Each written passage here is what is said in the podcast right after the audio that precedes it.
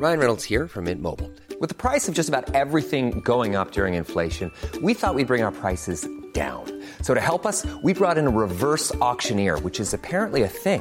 Mint Mobile unlimited premium wireless. Ready to get 30, 30, bit to get 30, bit to get 20, 20, 20, bit to get 20, 20, bit to get 15, 15, 15, 15 just 15 bucks a month. So, Give it a try at mintmobile.com slash switch.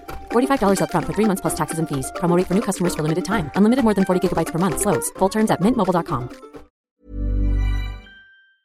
Ang susunod na kabanata ay naglalaman ng mga salita at pahayag na maaaring magdulot ng takot, pangamba at pagkabahala sa mga nakikinig, lalo na sa mas nakababatang gulang. Huwag magpatuloy kung kinakailangan.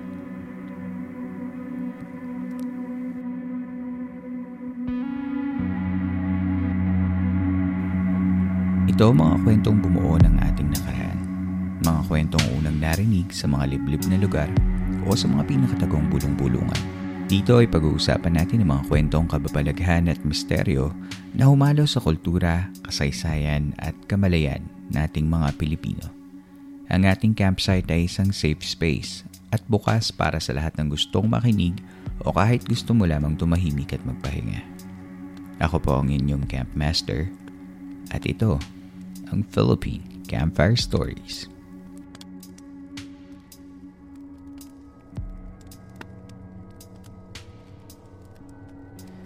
Tuloy po kayo sa ikatatluput pitong gabi ng San Telmo Society. Kumusta po kayong lahat? Sana'y napapakinggan ninyo ang episode na ito sa maayos na kalagayan. Ang San Telmo Society ay ang listener story submission segment ng Philippine Campfire Stories kung saan binabasa ko ang mga totoong kwento ng kababalaghan at pagtataka mula mismo sa ating mga tagapakinig. Ang episode natin ngayong gabi ay isang kwentuhan kasama ang isa sa ating mga patrons. Kung gusto niyo maging bahagi ng mga susunod na episodes ng San Telmo Society, all you have to do is subscribe to our Patreon and message me para live nating mapagkwentuhan ang inyong mga karanasan sa paranormal and supernatural. May kakaiba pa rin kasing dulot ang pakikipagkwentuhan ng live kumpara sa pagbabasa ng mga sulat ninyo sa akin. Nandun yung lumalabas yung mga tanong na gusto mo agad masagot at mas nailalabas yung pakiramdam ng tagapagkwento kapag kausap mo na talaga. Hindi ko na patatagalin pa. Samahan niyo kami ni Justin at pakinggan natin ang kanyang mga kwento sa kanilang karanasan kasama ang kanyang buong pamilya.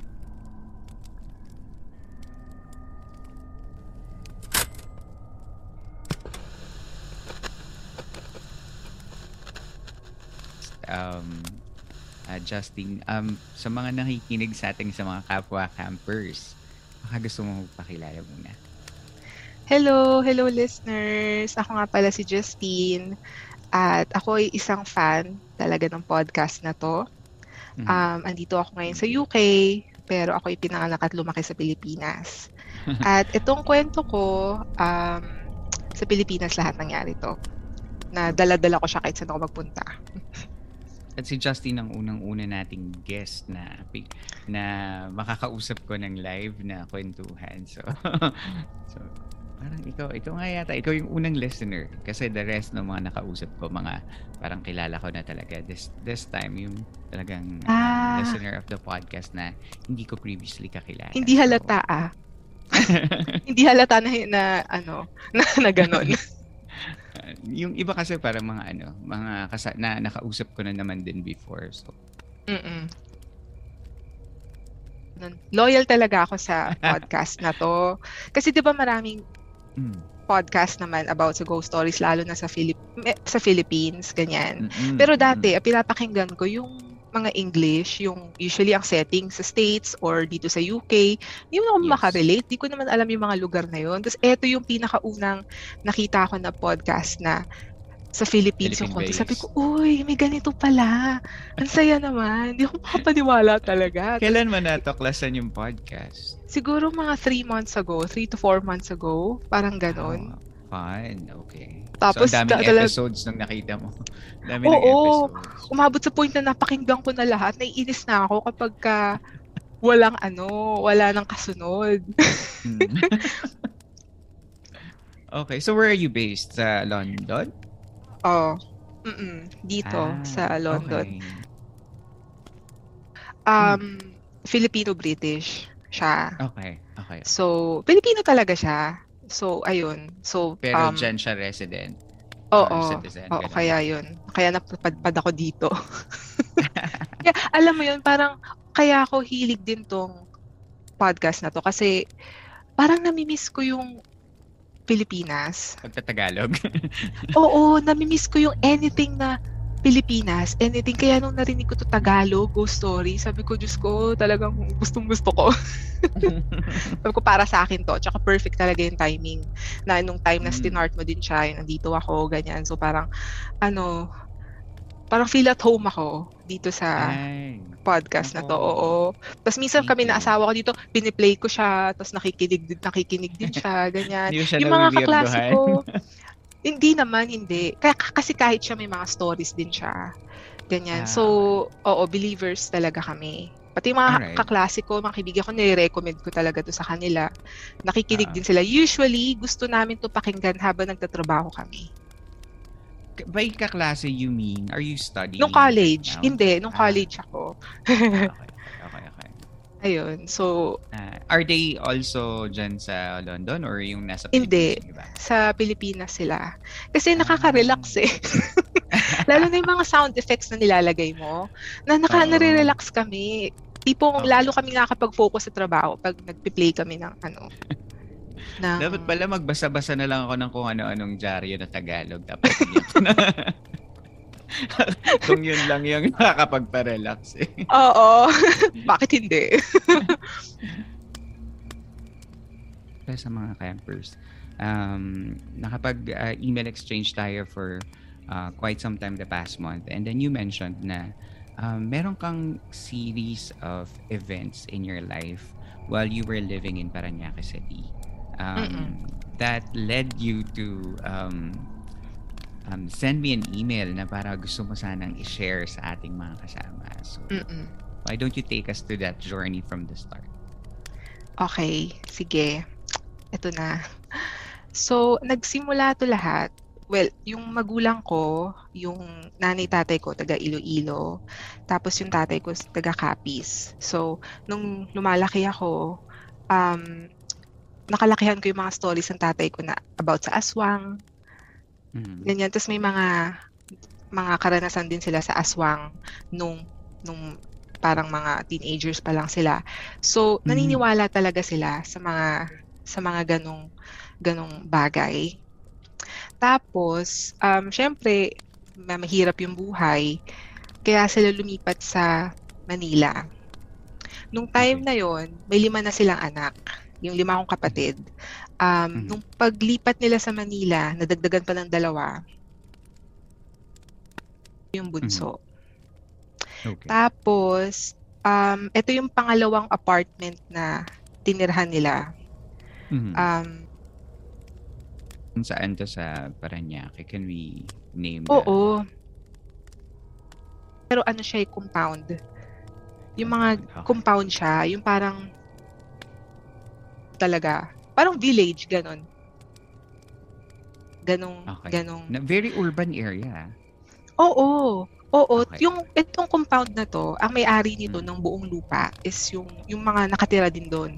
Nandun sila, parang isang buong angkan yung may-ari ng Mhm. lupain sa compound na Mm-mm. to. Mhm. Um, kaya nung huli, parang tinanong namin sila ano bang history nito. Parang wala naman sila na share sa amin na na ano. Ang alam lang nila siguro nung, nung panahon ng gera, may syempre may mga namatay doon, ganun. Pero hindi nila, wala talaga silang ma-share sa amin na parang significant event Walang dark dark history behind it. Oo. Isa lang yung alam ko, 'di ba? Yung Paranaque daw ay asinan daw dati. Buong Okay. Paranaque daw asinan.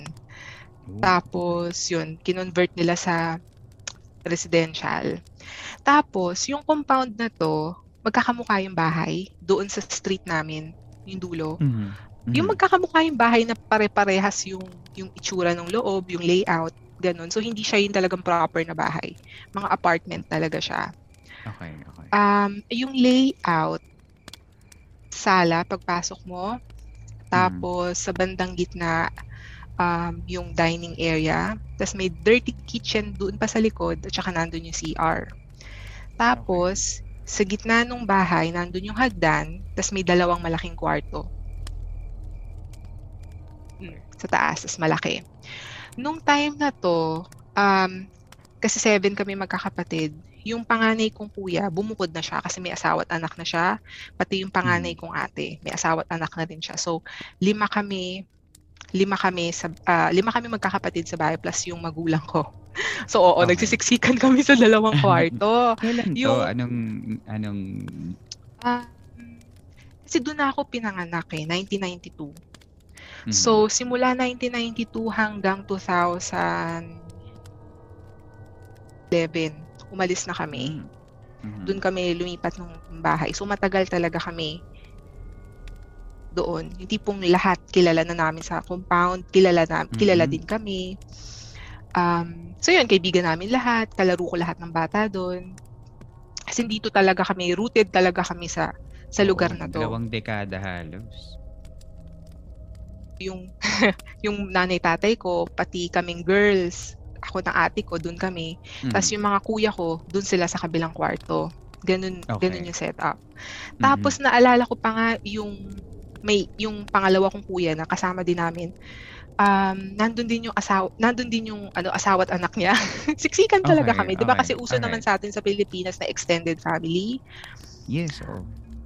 may time na yung kuya ko pati yung asawa niya, tsaka yung baby na dun sa taas. Tapos yung dalawa kong kuya, sa sala na lang sila natutulog para magkasya kami lahat. Ganon. Siyempre, Mhm. mahirap yung buhay dati. Ganyan. So, okay lang. Okay naman. Masaya. Masaya siya. Mm. Nung mga nung mga first few years, masaya. Pati nung huli, nung gitnang years lang talaga kami medyo May Medyo weird. challenges. talaga nangyari. Oo. Ah, Parang napaka-lively kasi nung pamilya dahil syempre maraming tao, maraming marami kang kasama. So parang this is parang the least of uh, the scenarios na iisipin mong may something na kwentong ganito na ibibigay mo. So yeah, sige, wha- what happened? Ba, ba- At- anong anong meron dun sa bahay na yun? sasabihin ko lang na sa lahat ng bahay na meron doon, kam- sa, sa amin lang yung nagpaparamdam. Wala. Wala sa ibang bahay. So tama ka sa Mm. sinabi mo na kami siguro may pinakamaraming population sa isang bahay. Pero Okay, kami yung okay. pinakaginugulo. Wala talaga akong alam na kwento sa kapit, Mhm. kapitbahay namin na meron sila. Kasi kung meron, Mhm. shinare na rin nila yun sa amin. So, isa Okay. pa ding palaisipan yun sa amin. Bakit ganun? Para lang hindi ako malost sa ano, Oo, nakita sa ko notes. pangyayari. Meron ka, talagang chronological order. Sige, Oo. simulan natin yung sa Okay. intro mo. Okay. so, okay, nasabi ko na yung sa family, nasabi ko na Mhm. yung um, yung location at saka yung layout ng bahay. Mm. Um, yung simula, parang at, kailan ba nag-start yung ano, nagsimula, isa sa mga pinaka nauna nilang kwento sa akin, nung bata daw ako, siguro mga 4 or 5 years old, doon sa Mhm. apartment na yon may tinuturo daw ako lagi doon sa dirty kitchen. okay. Tapos, tinatanong daw nila ako, ano ba yun? Tapos, lagi ko daw sinasabi na may babae daw na nakatayo doon. Mhm. Siyempre, di naman nila nakikita. Okay. Yun, yun lang yun, yun lang yun. I mean, babalikan ko yung part na yun mamaya. Mhm. Yun, yun, yun yung pinaka, parang dati pa. Tapos, um, sabihin natin mga 1994 And wala kang recollection nitong ano na to? Wala, itong- wala akong, Okay. wala. Wala akong recollection. Siguro mga 1994 yun, mga 1995, ganyan. Mhm. Nag-start talaga na may mangyari nung mga 1998 Okay. to 1999. Mhm. Feeling ko mga buwan ng ano yun eh. Parang parang July. Wait lang, bago tayo mag-jump. Meron pa palang isa. Meron pa palang Okay. isa na bago-bago pa Mhm. umabot doon. Um, naalala ko din kasi kasi yung compound na yun medyo ano, medyo may mga nagjo-jumper. So, minsan kapag ka nag-overload yung transformer sa labas, sumasabog. So, bigla na lang magba-blackout sa buong street. Mhm. So, sanay na kami na ganun. Tapos, nagsisindi na lang ng kandila sa bahay, ganyan. Isang gabi, hindi ko alam walang, lahat, walang tao sa bahay. Ako lang, pati yung kuya ko na pangatlo. Mhm. Um, Mhm. Basta may kandila sa sala, may kandila sa kusina, at saka may, kundil, may kandila sa hapagkainan. Kasi ha, Mhm. naghahapunan kami. Sabi ng kuya ko, oh, tinali ka na, kakain na. Kami lang talaga dalawa. Tapos, Mhm. nung kumakain kami, um, nakaharap ako, nasa parang bandang gilid, na, nakikita ko sa gilid ko yung dirty kitchen eh. Mhm. May nakita akong shadow figure. As in, ani, anino talaga sa, kasi diba may kandila, di ba? May kandila. Okay. May, may, Mhm. may, nakata, may nakita akong anino ng tao Mm. Doon sa pader. Tinititigan ko. Una, akala Okay. ko, reflection sa kandila. Kasi 'di ba minsan pag may kandila tapos may dumaan parang weird na yung itsura kasi yung kandila nagsusway yung Oo, ano nagmo-morph. ilaw. Oo, yung... Mm-mm. Sabi ko, ito steady lang. Tapos courting tao talaga. Pero hin- hindi ko talaga parang tititigan ko lang siya. Siguro kung ano man lang yan, baka may boteng naka, ano dyan, hindi ko pinapansin. Mhm. Eh gumalaw. Yung action na parang nagkamot siya ng ulo. Oh. At saka yung buhok kasi, yung buhok, may buhok. Yun yung nakapagpanik, may buhok siya. Magulo yung Mhm. buhok. Wow, okay. Tapos And you parang- were like, ano nito, ah, mga 6 or 7 Oo. years old? Mm-mm. Okay. Parang kinakamot niya yung yung ulo niya. Nung nangyari yun, tinitigan ko yung kuya ko. Hindi ako nakapagsalita. Tinitigan niya lang Mhm. ako. Sabi niya, Mhm. nagpanik na yung kuya ko. Sabi niya, bakit? Hindi talaga ako makapagsalita. Hindi niya nakikita. In, hindi ko kasi maturo sa kanya eh. Kasi nga, nanigas ako. Natatakot ka. Oh. Mm-mm. Tinititigan ko lang siya. Hindi ko alam Mm. gagawin ko. Nung napansin ng kuya ko na parang nanigas ako, binuhat Mm. niya ako. No, nabubuhat pa ako ng time na yun. Mm, binuhat okay. niya ako papuntang sala. Sabi niya, Mm. bakit? Sabi ko, sinabi ko sa kanya, sabi ko, kuya, may nakita akong anino doon sa sala. Yung kuya ko natakot din, hindi kami bumalik. hindi kami bumalik. Bata pa siya eh. Oo. Na, hindi, nung time na yun, siguro mga 20, nasa early 20s siya. Ganon. Ah, okay, okay, okay. So, young Oo. adult na rin siya. Oo. Um, to context lang kasi 30, 30 years old ako ngayon. Yung mga kapatid ko, nasa 40s na sila ngayon, nasa 50s, Mm-mm. ganyan. Kasi nga bunso ka. oh. Oo. So, hindi ka, tanda ko, hindi kami bumalik sa hapagkainan. Hinantay namin may dumating muna. Natakot, Natakot siya. talaga. Okay. Mm-mm, Okay. Takot siya. Um, yun ano yun. bang itsura nung um, sa pader, meron bang parang um, anong nasa likod ng pader? Bahay din ba? Or parang may empty lot? Street ba yung kasunod nun? Anong, Ah, yung likod namin, Mm-mm. ano siya, talahiban. So, later on. Oo, ta- later on, kinonvert siya sa condominium. Isang sikat na condom- condominium sa Parañaque. Kinonvert siya na gano'n. Ah, Oo, min- okay, oh, okay. at talahiban siya na minsan, kapag yung drainage sa kusina, iniwan namin bukas, may pumapasok na ahas. Talahiban siya, ganong level. Okay. So talagang super, at tapos 90s pa to, no? So parang may mga rotational brownout. Oo, oo, oo, tama. Rotational brownout, oo, tama. Oo. Um, Um, nung 90s eh.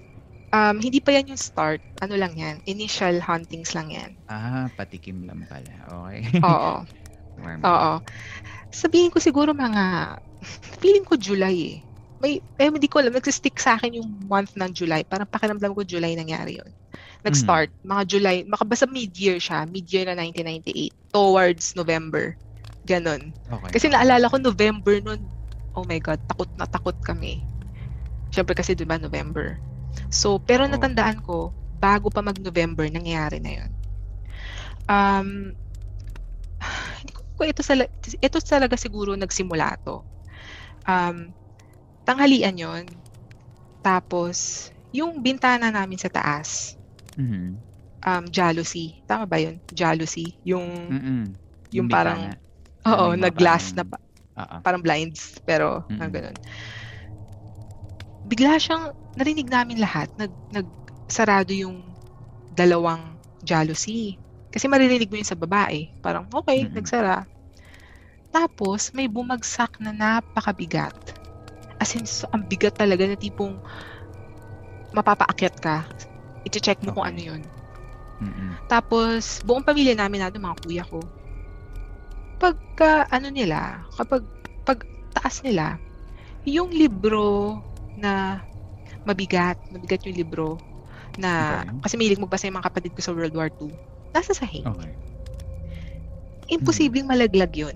According sa mga kapatid ko ha, Mm. imposible daw malaglag yun. So nagtataka sila. Bakit nalaglag yun? Posible. Kasi the way na ipinatong nila kung saan nila nilagay yun. Okay. Kumbaga, Basta it- secured. Mm-mm.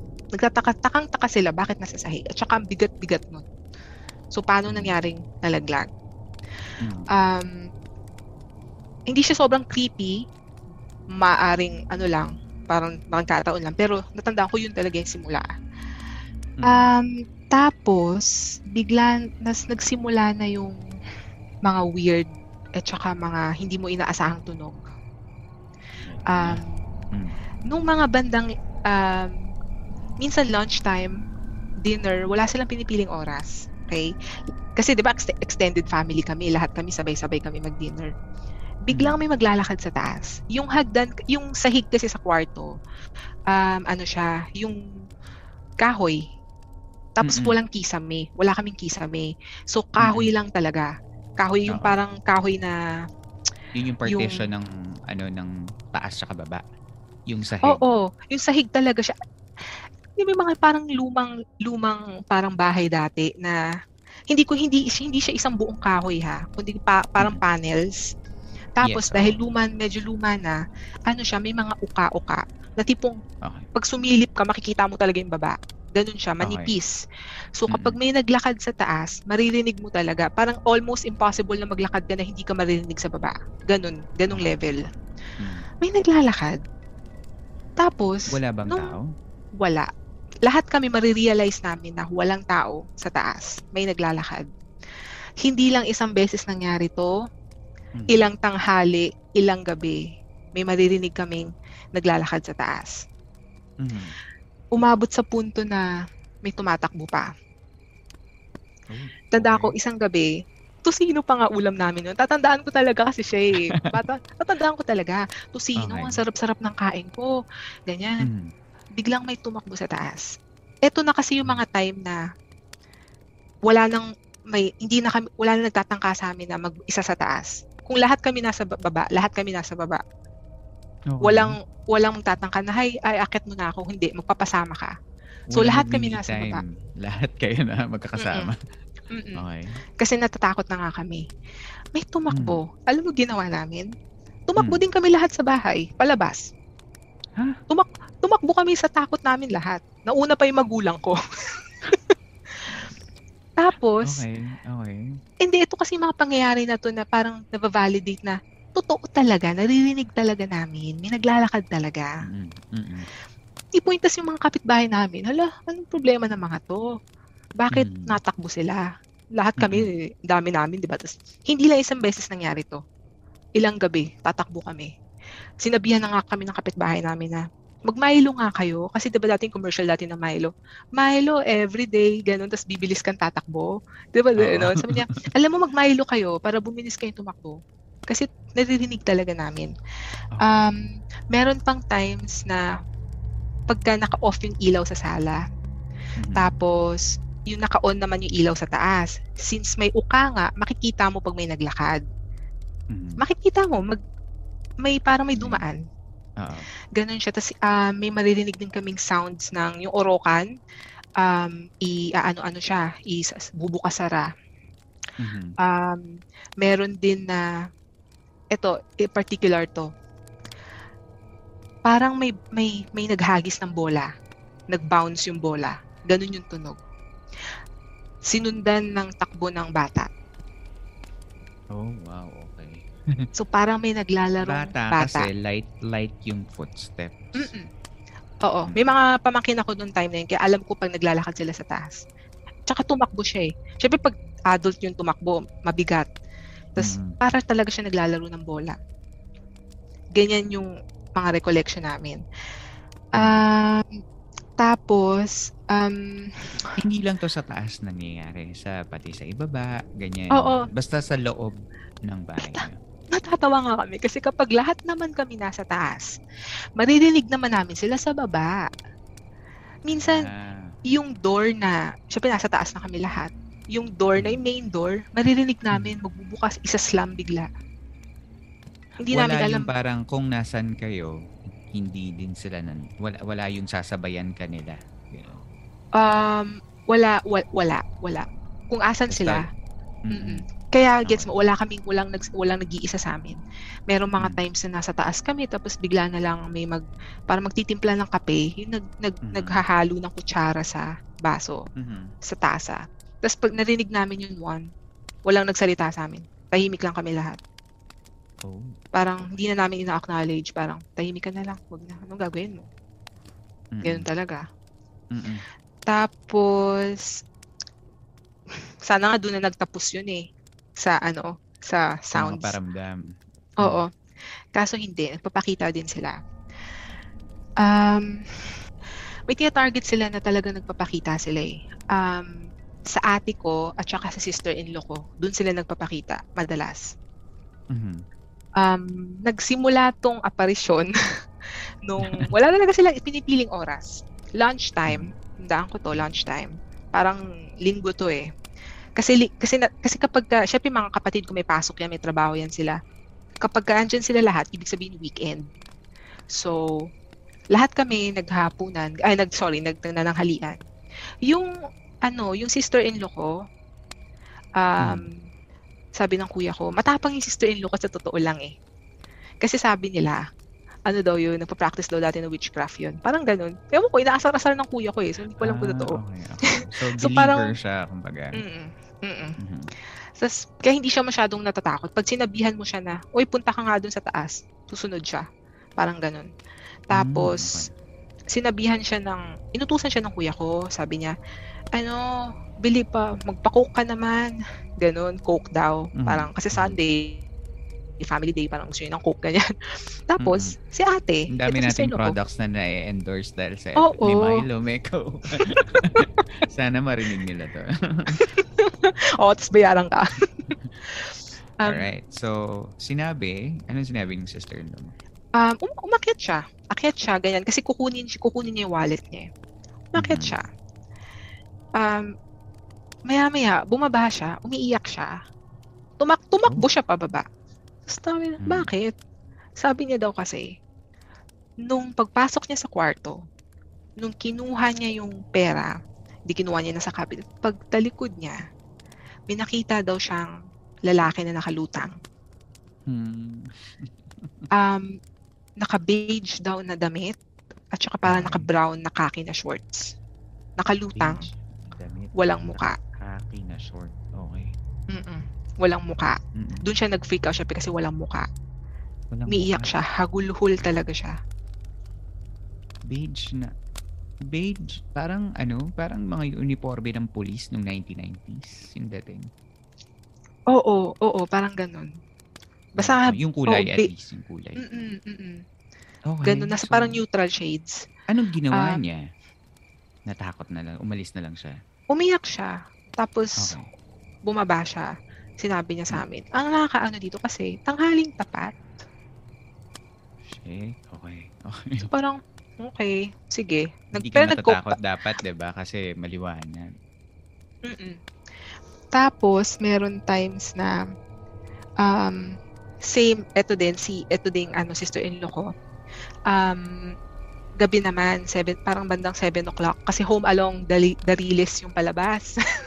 Tatandaan ko yun talaga yung, yun talaga yung palabas ng time na yun. Um, na- lahat kami nasa baba. Kahit parang alam mo kahit inaanto ka na ayaw mo umakit sa taas, parang hanggat may mag-aya na lang. So lahat kami nasa baba, ganyan. Pumasok na yun, dumating na yung asawa niya, yung kuya ko. Siyempre, yung kuya ko magbibihis, ganyan. So, mafo-force na umakit yung kuya ko. Lahat kami sumunod, like karipas kami lahat ng takbo sa taas. Kasi may finally may umakyat na din, edi lahat kami.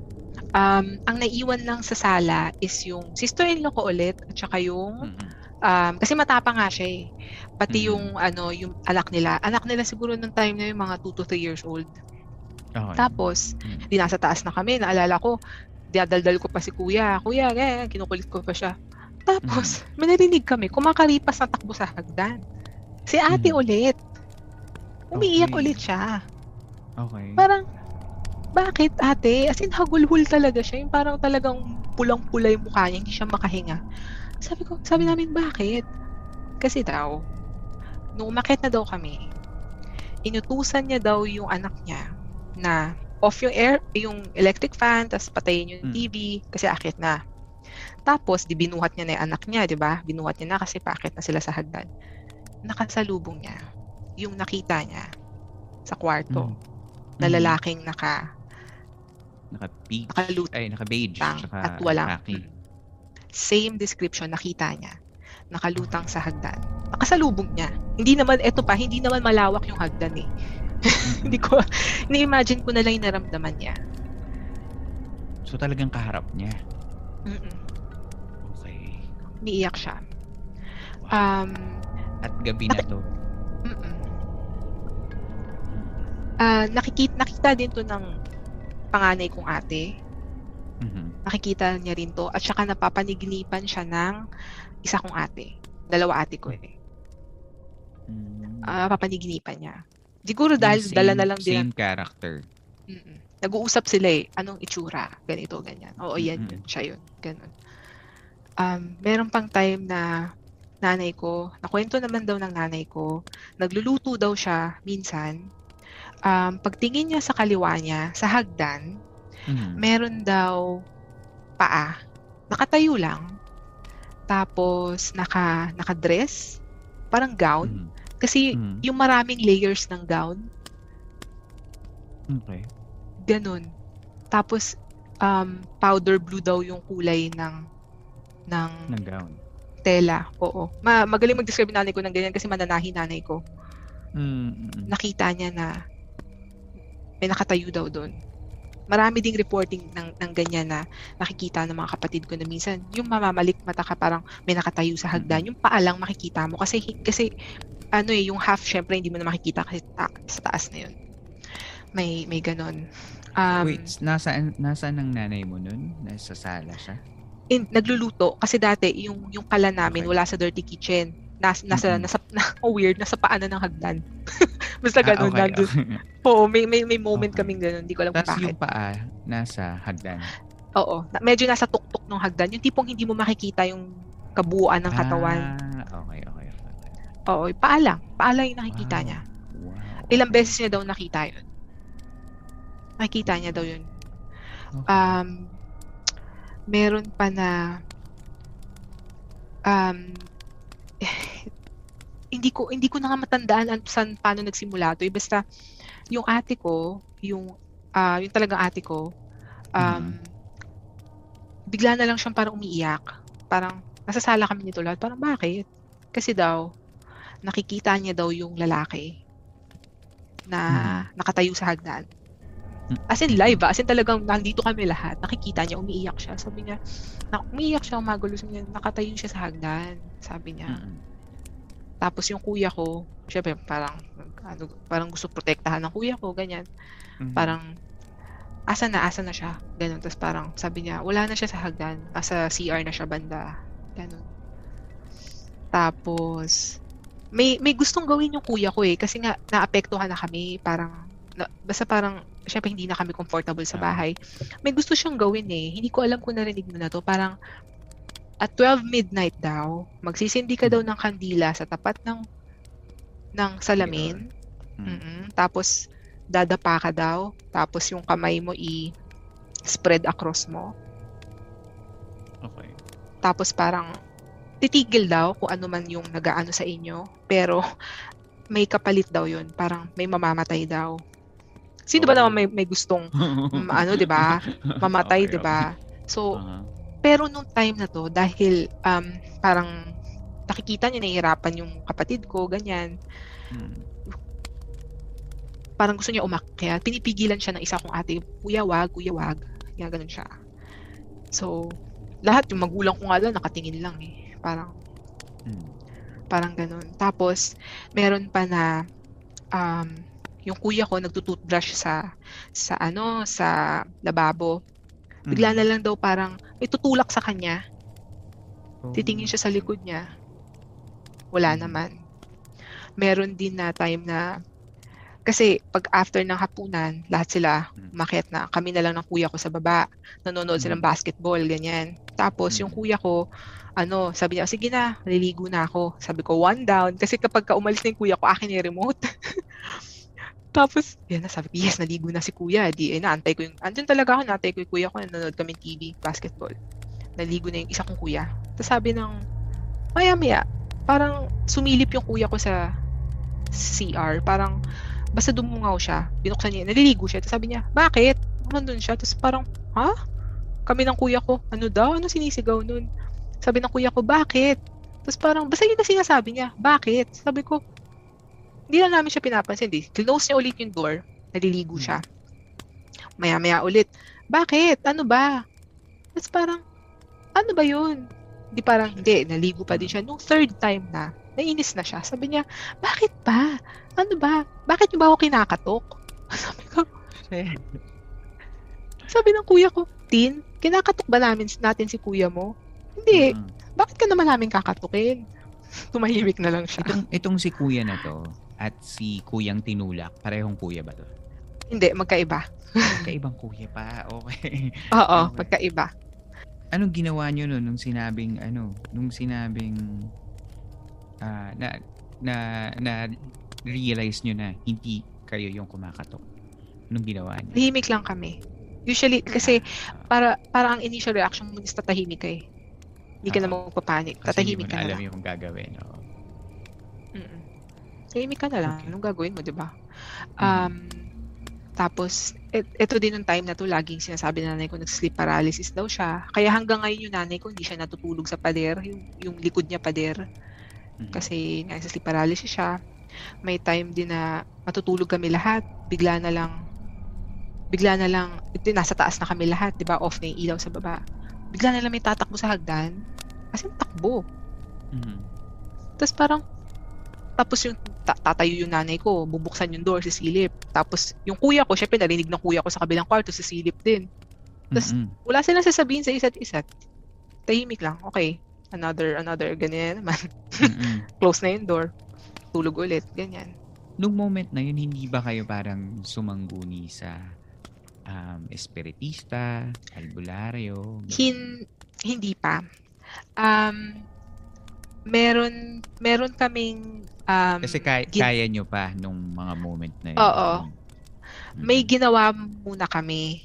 Mhm. Um, may, may ginawa muna kami. Parang sinuggest nung, sinuggest nung kapitbahay namin, hindi ko alam kung sino suggest nun, na mag-grocery daw kami. After namin mag... Tapos may oras yung grocery ah, parang mga 6 o'clock. Ganun. Yeah. Basta 6 o'clock daw. Tapos, lahat, buong pamilya namin, grocery kami. After nun, meron kaming, may gin, alam mo, di ba palayok? Ilagyan nila ng uling, tapos parang binutasan yung palayok sa gilid, tapos sinabitan ng alambre. So parang Mm. ano ba? Ano ba tawag dito? Incenso. Basta parang, oo. Tapos may incense sticks din talaga. Incense sticks. Mm. Tapos, alam mo yung kamanyang, Hindi. um, ano siya, parang, sa English, parang hindi ko lang paano basahin eh, frank, frankincense. Basta aromatic din siya na, na ano, pa, basta yellow siya, parang dilaw na tawas. Okay, okay. Um, ang, ang sabi daw nila, sindihan daw yung, yung um, insenso, just yung kamanyang, ilagay daw dun sa top ng uling. Tapos, Mhm. ma, ang bango, actually, ang bango ng kamanyang eh. Ang bango nga, naka-addict yung amoy. Tapos, kada after namin mag-grocery, lahat kami pumipila. As in, isang linya. Tapos, Oo. yung yung nagli-lead ng rosary, usually, ano yun eh, yung sister-in-law ko. Siya yung, siya yung nagli-lead ng ano. Tsaka yung isa ko pang sister-in-law na sa kabila nakatira. Sila talaga yung nagli-lead ng rosary. Lalakad kami ng isang linya, paikot ng bahay. Tapos, pinapausukan nila yung buong bahay. Tapos, after namin maikot yung buong bahay, lalabas kami. Yes, makikita kami ng kapitbahay, pero ng time na to, wala kaming pakialam. Mhm. Um, malabas kami ng bahay, tapos isa-isa kami na papa, papa kunyari, ah, turn ko, oh, lalap, lala- lalapit ako dun sa sulok, tapos, um, papausukan ako, ganyan. Papaikutin ako, Okay. tapos usok, Okay. tapos okay, after ko, kapatid ko naman, ganun. Oh my Um, God. Okay. Umabot sa point na, iniisip nag, ko yung mga iniisip ng kapitbahay nyo nun sa inyo tuwing nakikita kayong ginagawa. oo, pati yung mga kapatid ko, yung mga kapatid ko, mga adults yan. kayo mismo, kayo mismo, nawiwirdohan kayo sa nangyayari. Okay. Mm-mm. Pero kasi, desperate kami kasi Desperate na. Yes. Mm-mm. kasi parang ano yung sounds ng mga nakikita ng ate ko. Mm. Um, siguro meron baka meron pa nga akong hindi ko matandaan eh na na Mm-mm. mga nakikita eh. So Mm-mm. Um umabot sa time na nakapula kami lahat. T-shirt, red shirt. Kasi sabi nila, pag nag-red shirt ka daw, hindi ka daw lalapitan o hindi daw Mm-mm. magpapakita sa'yo. Lahat kami naka-red shirt pag matutulog sa gabi. Wow. Okay. Na ultimong yung red shirt na huling-huling piece, pinag-aagawan pa namin. Okay, okay. Um, Tapos meron kaming parang yung basta parang may mga makeshifts kaming cross na dinidikit namin sa wall. Um, Kasi nung time na to, ito na yung nangyayari na yung hindi ko alam kung uh, na, na doppelganger to. Mm. Um, kasi um, isang isang hapon daw, mga alas 4 ng hapon, nanay ko yung tao sa bahay at saka yung sister-in-law ko. Tapos, um, yung nanay ko, kasi mananahi nga yung nanay ko, parang doon siya, doon lang siya tatahi siya, ganyan. Tapos sabi niya, may, nakal- may naalala daw siya, may kukunin siyang tela na nasa taas. Mm. Pagkaakyat niya, di kinuha niya yung tela. Dalawa lang naman yung kwarto. Sumilip siya dun sa kabilang kwarto kasi ang tao naman dun, yung sister-in-law ko at saka yung pamangkin ko, yung baby. Mm-mm. Mm-mm. Tapos, sinilip niya. Sumilip siya, parang, chin, parang ano niya lang, check out niya lang. Nakita niya daw yung baby tulog. Tapos yung, yung ate Jack, yung ano ko, yung sister-in-law ko, naka, nakaupo sa tabi ng baby. Tapos Okay. tinitignan lang daw yung baby, ganun. Sabi ng nanay ko, di parang, di wala lang, ganyan. Di Mm. bumaba na siya. Pagbaba niya, nakita niya yung sister-in-law ko, nandun, sa baba. Mm. Sabi niya, Oy, nagawa mo dito? Sabi niya, ano? Sabi niya, nakita kita sa taas. Ngayon lang. Tapos yun, nagpanik sila. Pag akyat nila, true enough, mag-isa lang yung pamangkin ko dun. Mm. Lord, wag ang bata. Kaya after nun, sabi ng tatay ko, simula ngayon, hindi hindi na natin, kahit sinong baby, hindi hindi natin iiwan na na walang Tulog. kasama. mm, natulog. Siyempre pag baby, naturally, hindi mo iiwan, di ba? Pero yung pag kayo Oo. mga medyo malaki na yung bata, kahit ganyan, huwag mong iiwan. Kailangan sa nakikita na Mm-mm. May isa pang experience naman yung ate ko na na ano siya, ibinabantayan niya yung pamangkin ko na, na ano. Kasi nga, 'di ba, bawal nga iwan, 'di ba? Mm-mm. Tapos dumating na yung asawa niya, dumating na. Ito yung ate ko nakabukod sa amin. Dumating Mm. na, tapos parang Hoy, ano, sige, hapon na lang ako sa baba, ganyan. Parang sabi niya, sige, sige, kain ka na dun sa baba, ganyan. Tapos yung ate ko na lang, pati yung baby. Tapos may nakita yung ate ko na, di ba pagbaba ng asawa niya, lumingon ulit siya sa hagdan kasi may nakita siya. Parang nakadungaw. Nakadungaw sa kanya. Mm. Okay. Figure lang daw na parang black figure. Pero walang mukha. Hagulhul talaga yung ate ko. Hindi, hindi ko makakalimutan. Hagulhul talaga siya ng iyak. Kasi, ganun. So, Okay. true enough talagang hin- hindi talaga namin iniiwan yung mga sanggol noon. mga Oo. baby nag-iisa. Kasi, delikado nga. Tapos, eto siguro yung favorite ko. favorite. kasi, ano talaga, kasi nung mga panahon na to, wala naman ako nakikita. Pero nakikita ko sila na nakikita nila. Um, Mm. nag-guess mo ba? Parang, parang real time, nakikita ko na may nakikita yung ate ko kasi may tinititigan oo. talaga siya ganyan. Tapos, um, etong time na to, um, kasi nga pag after ng hapunan, um, syempre yung mga boys hindi inuutusan, di ba? Girls lang, Mm-mm. ganyan. Tapos, yung ate ko, siya yung panganay na ate, siya yung pinaguhugas ng plato. Basta to, Oo. kanya ka- kanya. Mm. Mga kapatid ko, ah, chill, nanonood ng basketball. Tapos, laging ganun pag gabi, ate ko naghuhugas. Tapos yung kuya ko, pati ako, nanonood kami ng basketball.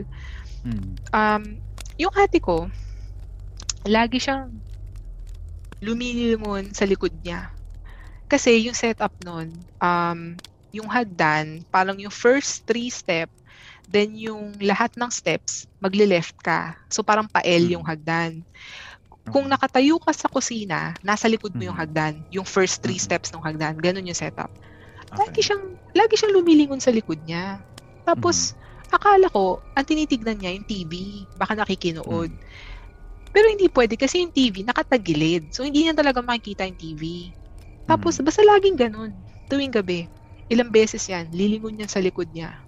Tapos, may tinititigan siya na hindi mo naman nakikita. Hindi, hindi ko alam kung anong tinititigan niya. Tagal, ang tagal niya pa kung tumitig. Tapos, huhugas na naman siya, tititig. Ganyan. Mm-hmm. Nilapitan ko pa nga siya isang beses eh. Sabi ko, ate, ano ba? Bakit ka, sino titignan mo? Siyempre, bata ako. Sabi niya, hindi, wala, wala. Doon ka na. Binosh off niya lang. Tapos one day, kinorner na siya nung nanay ko tsaka kuya ko. Kinorner siya kasi. Sila din pala napapansin nila na yung ate ko, laging ganun. Mm. Tapos, sinabi niya na na, kasi, lagi ako may nakikitang batang nakaupo sa hagdan. Um, naka heads down lang daw yung bata. Lagi. Naka, nakaupo lang, may nakatingin. Mm-hmm. Ah, hindi, hindi, hindi nakatingin sa kanya, heads down lang. Lagi mm-hmm. daw yun. Tapos tinanong namin parang, ano ba, ano nararamdaman mo sa batang to? Masama ba or hindi? Hindi, hindi naman. Diyan lang siya. Okay. Gusto niya lang, gusto niya lang lagi diyan. Eh, di ba, may naririnig nga kami na yung naglalarong bata sa taas. bata na may bola, okay. Mm-mm. At saka meron din talaga yung sister-in-law ko, yung anak niya may kinukwento siya na may imaginary friend daw. May kinakausap yung may kinakausap yung pamangkin ko. Mm-mm. Na ano, na bata. Mm, may sinabi pang ang pangalan eh. Actually, parang sinabi nga Justin daw yung pangalan. Parang oh. kapangalan ko pa. Parang ganun. Okay. Pagkakatanda ko ah, parang ganun. Basta may, may imaginary friend yung, yung, yung pamangkin ko nung time na yun. Mm-mm. So parang napapagdugtong-dugtong namin yung kwento na, mm. na baka ganun. Um, so, ayun, nung, nung, nung nakita ko yung sa ate ko, parang doon ko na-realize na totoo nga tong mga nangyari sa amin. Mm-hmm. Hindi ko gawa-gawa yung sound sa kwarto, hindi, alam mo yun, nakikita ng ate ko, ilang gabi yun, wala nga namang, hindi totoo yun. Mm-hmm. Tapos, yung nanay ko minsan, um, sinu- sinus- ako siya kasi taga-sundo sa akin sa school. Tapos, kapag uwi ko sa bahay, sabi niya sa akin once, o, dyan ka lang ah, ako kukuha ng damit mo pamalit sa taas. Okay. Tapos, di umakit siya. Bigla ko na lang siya narinig.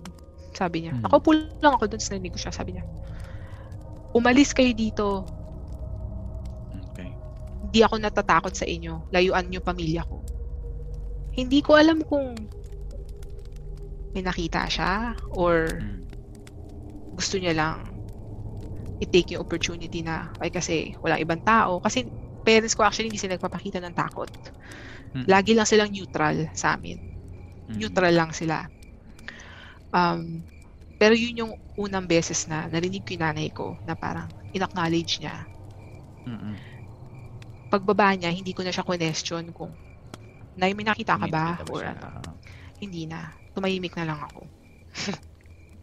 hindi ko na siya tinanong. Parang, yun. Kasi, syempre, bod- nababother din yung um, mm-hmm. magulang ko. Yung Tsaka kuya ko... naman alam kung paano i-handle yung mga ganyan eh. Kapag nangyayari na sa harapan. Oo. Uh, oo, totoo. Parang, anong gagawin mo? Especially diba? at a young age na wala ka namang alam sa ganyan. Mm Kasi ito, parang sa pamilya, minsan isa lang pinapakitaan. 'di ba? Ito mm. lahat kami, lahat kami naririnig mm-hmm. namin yung sounds na wala mm-hmm. naman talaga dapat may sound.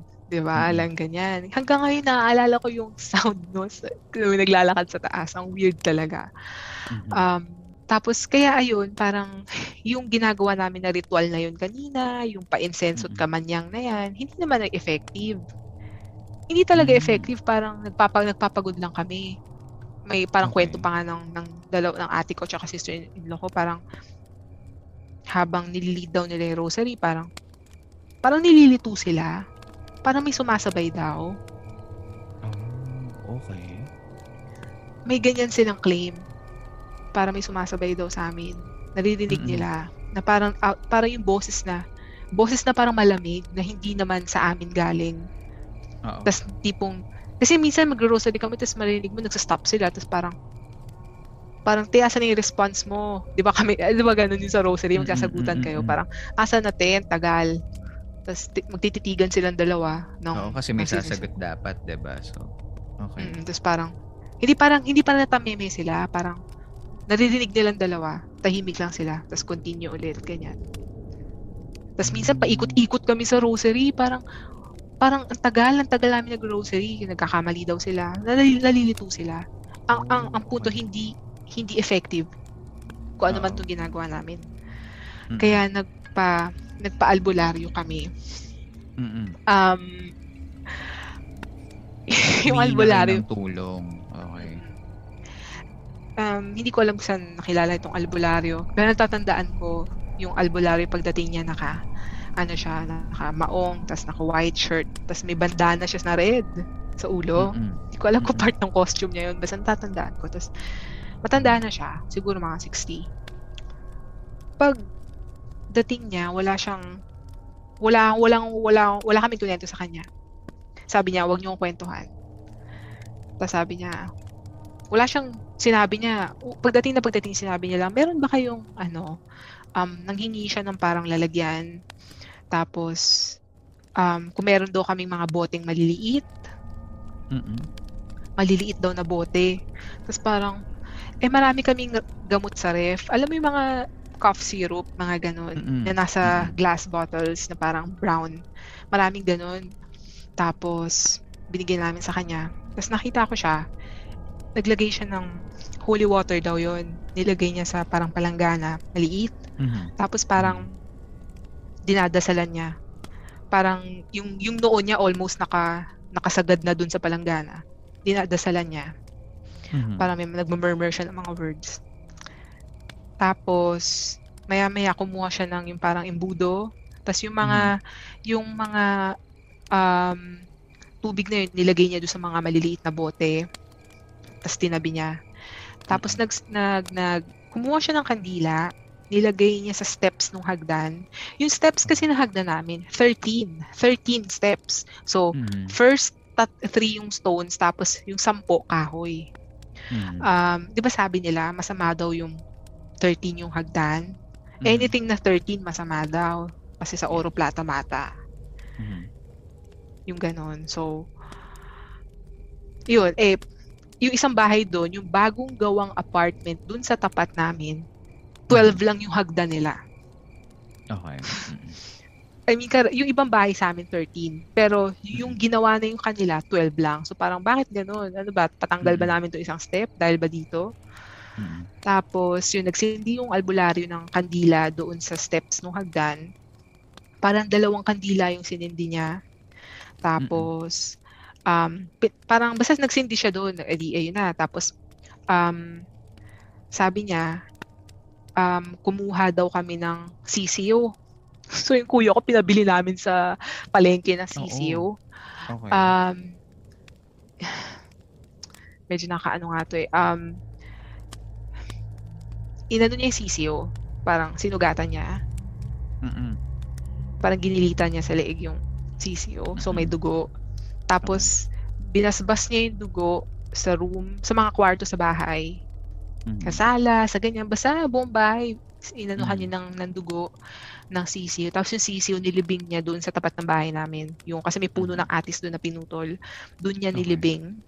Mhm. Tapos, um, may pausok din siya eh. Parang may incense din siya. Tapos pinausukan. Tapos sabi niya, buksan niyo lahat ng pinto at saka um, cabinet Bintana. nyo. Buksan nyo. Mm, pati bintana. Pinausukan niya. So, basta tanda ko, usok-usok dun sa bahay. Ano ba to? Pinausok niya. okay. Tapos, um, habang, ay, mausok. Tapos may dinro, tapos may pentel pen siya. Tapos dinrawingan niya yung, parang hindi ko, siguro mga tatlo or apat na beses na, apat na location sa bahay. May dinrawing siya sa wall. Describe ko sa'yo kung ano yung dinrawing niya. Triangle, tapos may mata sa gitna. Mhm. Okay. Sa kada sides ng triangle, merong words. Pero yung words medyo gibberish, parang parang consonant letter na consonant letter na magkakatabi. Mhm. Tapos so sa, sa three sides ng triangle may may words tapos sa ilalim ng triangle meron pa maraming words na ganun. Mhm. Actually, bata ako noon, natatakot ako. Ayoko tignan. Ay, Siyempre, may, ikaw ba, dinrawing niya to sa, yung pagbaba mo ng hagdan, may pader. Nandun. Oo. Tapos nilagay niya pa yung isa sa sa kusina ata. Tapos yung isa um, doon doon sa tuktok ng hagdan. Parang doon niya dinrawing yung, yung basta tatlo, tatlong beses niya dinrawing yun sa bahay. Mm. Nakakatakot tignan yung yung mata kasi parang wala baka may ganyan. Ayoko Oo, nga titigan yung mata eh.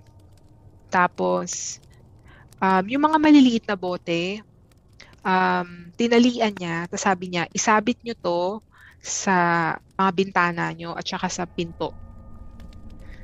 Okay. Tapos sinabit dun sa gilid, parang naglagay ng pako, tapos sinabit, ganyan. Tapos, nung, edi ayun na, nung natunaw na yung kandila, Mm. at nakita ko talaga to, tinanggal niya yung, tinanggal niya yung, ano, yung, yung kandila na, ano, kasi buo yung kandila eh, na natunaw, sabi niya. Pinakita niya sa amin. May Mhm. mukha nung babae doon sa isa, Mhm. Tapos yung isa Mm. naman, ang weird, ang ay, alam mo yung kandila, kasi yung Mm. kandila, yung yung isang piraso, makikita mo talaga yung buhok. Whereas yung Okay, isang nag-form. kandila, Nag-form Oo, talaga. eh, hindi ko, ano ba to, parang, kumbaga sa mukha, may wrinkles-wrinkles pa. Parang ganun yung, yung, yung, yung kumbaga yung wave ng buhok. Mm-mm, mm-mm. Ganun, ganun, ganun mo makikita mo talaga siya. Tapos yung isa naman, walang ka-wave-wave, walang ka-form-form. Parang walang buhok.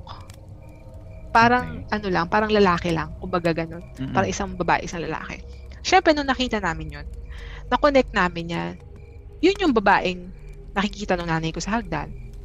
Or-. Mm-mm. Or yung lalaki, lalo na yung lalaki, Diyos ko, kilalang kilala yun sa amin. Parang, I I mean, lagi nakikita ng mga kapatid ko yun. Yung walang mukha na naka-beige? Mm-mm. Mm-mm. Okay. Um, tapos, alam mo, after nito, masasabi ko na parang almost instantly nag-stop. Okay. Mm. Yung mata, pag Mhm. ah, nung ilang taon na after nun, yung mata, hindi na ako natatakot pag tinititigan ko na kasi parang naisip ko, feeling ko yung mata lumusot dito eh. Alam mo yun, parang yun yung paki yung interpretation ko ng bata ako. Parang, parang nagte-thank you pa nga ako dun eh. Ha? Paano lumusot? Hindi, parang feeling ko inabsorb ng mata yung ano, Mm. yung mga yung mga multo. Parang yun yung interpretation ko ng bata ako. Okay, Na okay. parang, nagte-thank you pa nga ako dun sa mata ko. Thank you kasi inano mo kami, sinave mo kami, ganyan. Mm-mm. Kasi nung bata ako, umabot sa point na ayoko na umuwi. Kasi, Kasi diba- nakakatakot. Nakakatakot. Grade 1. Grade 1 ako nun. Tapos 12 o'clock, parang ano na, nagbibel na. Kuya na naman, uuwi na naman ako. Ayoko talaga umuwi. Yung mga klase ko excited umuwi. Ako, wini-wish ko na sana yung nanay ko di dumating sa labas. Kasi ayoko talaga umuwi. Natatakot Okay. talaga ako. Um, ayun, tapos So nawala na yung mga ano, yung mga paramdam Mm-mm. after nung albularyo, ano, um, Oo, pagtulog wal- ng albularyo. wala nang naglalakad sa taas. Wala nang, Mm. hindi na nakikita ng ate ko, yung lalaki. Mm-mm. Um, Yung bata sa hagdan. wala na din. Hindi na nakikita ng kapatid ko. Okay. Mm. Hindi na. Lahat yon almost, parang nag-stop. Okay. Hindi lang ako sigurado kung 100% nag-stop. Pero Mm. wala na. Hindi na kami. Nabawasan siguro at least. Mm-mm. Okay. Hindi ko alam kung parang kasi isipin mo. Parang yes, parang ayos na, ganyan. Kasi nag, may, nagpa-albularyo kami. Pero totoo eh. Kasi yung experience namin, audio and visual Oo. siya. oo. Hindi lang yung pakiramdam mo na feeling mo may nakatitig sa'yo. Hindi Mm. ganun eh. Naririnig namin, may naglalakad, may ganyan. Mm-mm. Um, nawala na siya. So, Mm-mm. kung i-base ko lang dun sa evidence na yun, tumig tumigil na siya. Wala na. Mm-mm. Meron na lang mangilan-ngilan after nung after nun. Siguro mga pa isa pa dalawa sa isang taon. Um, um, meron time na parang 2008 yun. Yung ate ko, nag um, gigitara siya sa taas. Gigitara siya. Tapos yun yung panahon na yung may mga phone na may camera. Pero syempre malabo pa, mga 3 megapixels lang yun, ganun. Mm-mm. Tapos, nag, ano siya, nagigitara siya, OPM, ganyan, kanta siya. Kasi mag- magaling kumanta yung ate ko. Sa video Mhm. siya, ganyan. Tapos, um, hapon, tuwing hapon yun, ginagawa niya yun tuwing hapon. Tapos ng hapon, bumaba siya. Panik na panik siya, umiiyak siya. Sabi ko, ano na naman, ba't ka naman umiiyak? Pinakita niya sa akin yung video. Pinakita niya sa aming lahat. Un ang kwento niya, unang beses daw, um, unang beses daw, parang nag-video daw siya. Mm. Parang nakikita, nakikita niya yung sarili niya sa camera. Kasi parang harap yung camera eh. Um, may nakikita daw siyang black figure na sumusulpot sa kanan niya. Mm. Parang, parang may gumagalaw na black object sa likod niya. Mm. Um, dinilit niya. Delete. Okay, start ulit, start. Ganyan. May lumalabas ulit. Um, hindi niya pinansin. Delete ulit. Ganyan. Kasi nawawala siya sa focus. No, third time, na, makikita talaga to sa video. Eh, actually, in-upload niya to sa YouTube. Eh. Hinanap ko recently, wala na. Bin, binura daw ata, binura na ata ng pamangkin ko. Um, Mm. um, yung makikita mo sa video na hindi nagigitara siya, strum strum, ganyan. May Mm. black figure. Since nakikita niya yung black figure, um, nagpo, na, parang naniniga siya, parang hindi niya pinapansin. Pero nung time na hindi niya na tinigil yung video, so tuloy pa din, tunog-tunog siya. Tapos, nakikita mo talaga, may black talaga na lumalabas. Tapos, nung the point na yon Mm. parang nainis na siya. Mm. Hindi niya magawang tumitig directly.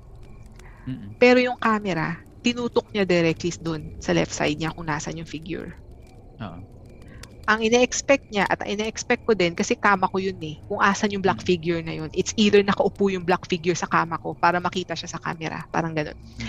Ang ine-expect niya at ine-expect ko din pag tinutok niya yung camera, dapat wala siya makikita. Pader na green lang yung makikita Mm. niya. Pag usod niya ang camera na ganyan, meron talagang black figure. Nakastay doon. Um, buti nga hindi niya nabura sa takot eh. Buti nga na-record niya lahat yun. Nung pinost namin yung video at zoom Mm-mm. in, Mhm. um, sabi ng isang ate ko, alam mo, yan yung nakita ko nung may dumungaw sa anak ko sa amin dun sa kwarto. Mm. Dinescribe niya, ganyan, black figure na walang muka. Makikita mo kasi talaga yung figure na black. Di ba Pero walang nakikita ka ring shadow nung, nung bata ka? Yun naman, eto, nung mga bandang 20 6, ah, sorry, ah, 2006, parang ganyan. Nag-graduate ako ng grade 6 noon. Um, so summer yun, parang, ano, parang, basta parang, um, magsa-summer na yun eh. So yung pamangkin ko nag-aaral din na naglala, nag, parang hobby niya lang mag-computer sa bahay. Nung time na yun, yung anak naman ng ate ko, na babae, pati yung ate ko, tuwing hapon, naglalaro sila nung, alam mo yung mga multiplayer games, parang y8.com, yung mga multiplayer games na Mm-mm. gano'n. Mm. Tuwing hapon, nag, naglalaro sila ng ganyan. Tapos, eh yung magulang ko, susunduin ako sa school. Okay. Um, so sabi ng, ng, ng nanay ko, sabi niya, oy, ano, aalis lang muna kami, tsaka mamamalengke kami, dito lang kayo.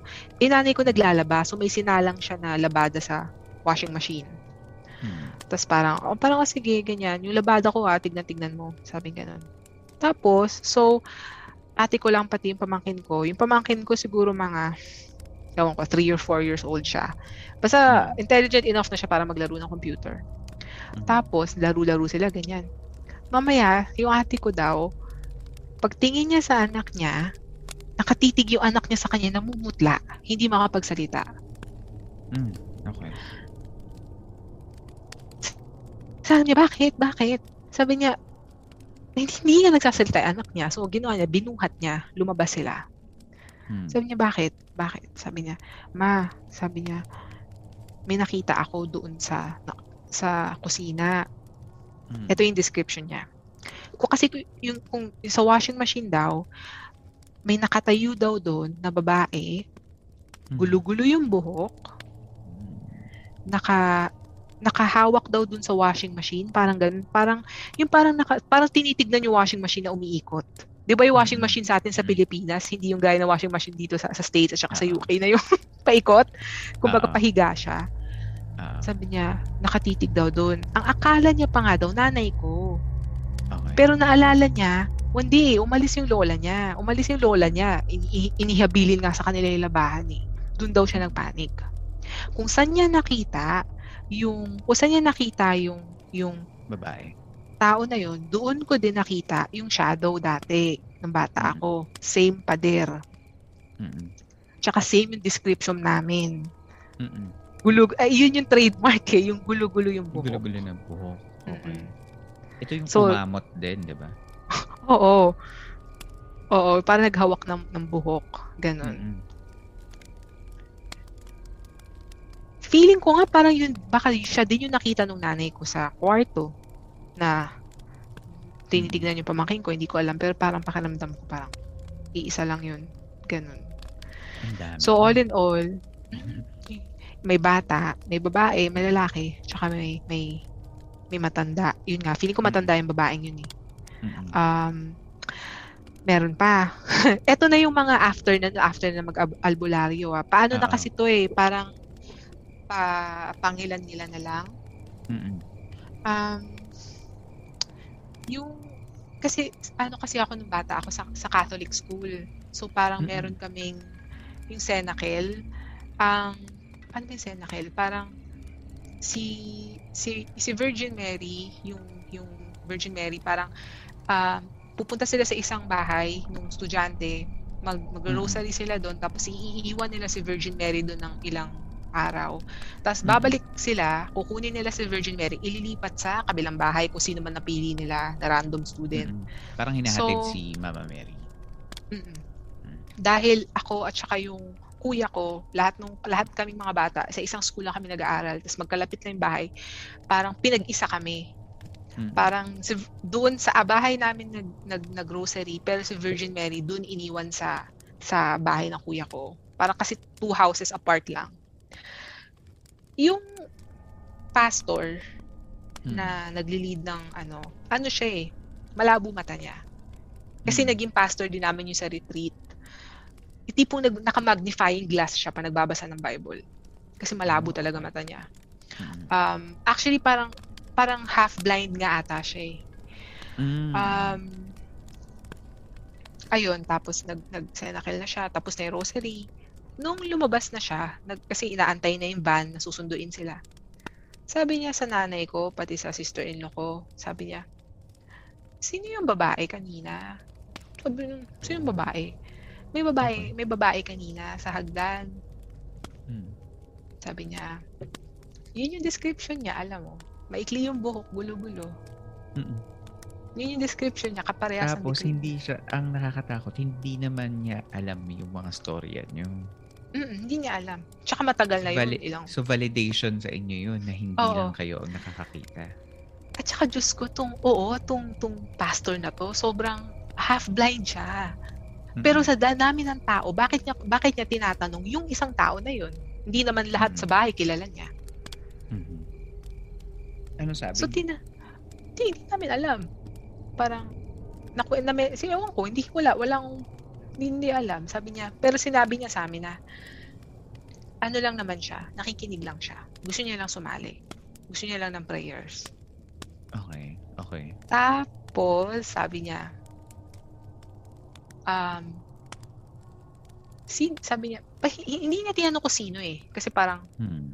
hindi naman niya kailangan malaman eh. Pero parang sinabihan niya lang kami na, um, dun daw sa kapitbahay namin. Ito isang story na to, medyo magsisegue ako. Pero nakita niya din kasi na, Hmm. yung isang lalaki, may, dinid, may tinuturo siyang lalaki doon sa isang bahay. Dinescribe niya yung, yung isang yung itsura ng lalaki. Matangkad daw, maputi, mestizo, maikli, parang kimpi yung buhok, ganyan. Mhm. Mhm. Sabi niya, ano lang din siya, parang gusto niya lang ng prayers, ganyan. Yung Mm. taong yun, yun yung kapitbahay namin, nag-suicide. Mm. Saktong-sakto yung description niya. Hindi ako, hindi pwedeng magkamali. Kasi matangkad yun, maputi, mestizo. Mm-mm. pwede niya sabihin opposite, pero hindi. Tapos, sinabi nung teacher ko na na si pastor daw na yon kaya niya daw nalalaman yung yung tao sa hindi eh, kasi mas malinaw yung hindi tao sa paningin niya kasi nga half blind nga siya, 'di ba? So pag may nakita siya na outstanding, alam niya hindi tao 'yun. Or hindi na tao. Okay, okay, okay. So parang oh my god, parang So pintam- sensitive si father, Mm-mm, mm-mm. si pastor. Okay. Oo. Tapos, syempre, natatakot na naman kami ng time na yun kasi ba, bakit nakita mo? Pero tuwing naalala namin na sinabi niya na, hindi, gusto niya lang ng prayers. Hindi niya, hindi niya Na- ano yan. Kumakalma naman kayo. Mm-mm. Mm-mm. Tapos may, may ilan-ilan pa na yung kuya ko, parang bigla na lang, bigla na lang na parang tatakbo yan sa taas. One time, kasi di ba doon nga siya sa baba natutulog. Tumakbo Mm. siya sa taas, sabi niya. Sabi niya, tay, tay, tay, nakita ko si ganito. Sinasabi niya, nakita niya daw yung uncle ko, uncle namin. Mm. Sabi niya, tay, siya talaga yung tay. Nakaupo siya dun tay sa ano, sa sala. yung kuya ko. Yung kuya ko kasi ano yun eh, para may pagkabarumbado. Alam mo yun? Mm-mm. Ganun siya. Na, Okay. tay, nakita ko talaga. So, out of character talaga yun sa kuya ko. Mm-mm. Pero the way na describe niya, tito ko daw talaga yun. Tapos yung Okay. tatay ko bumaba. Sabi niya, bumaba yung tatay ko. Tapos bumaba din kuya ko. Sabi niya, hindi, umakit ka muna dun. Parang kinausap. Ewan kung tito ko yun. Kinausap niya. Ganon. So, So, andun nga ba? Nung nakita nga ba ng tatay niyo?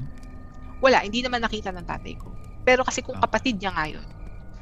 Kasi yung, yung, yung niya, syempre. ano kasi yung pagkamatay ng, ng ah, tito ko na yun eh. Nahulog siya sa bus. Mm-mm. A- accidentally na Medyo napindot ng freak drive. accident. Oo. Kaya parang nakakaawa yung situation kasi parang na aksidente na napindot ng bus driver yung on Aha. yung ah, pinto ng bus, nahulog siya.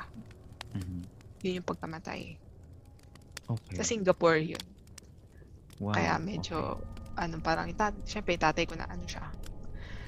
Okay. Dahil sa kapatid niya. Okay. Mm-mm. So, Um, yun ang mga kwento mo. Mm-mm.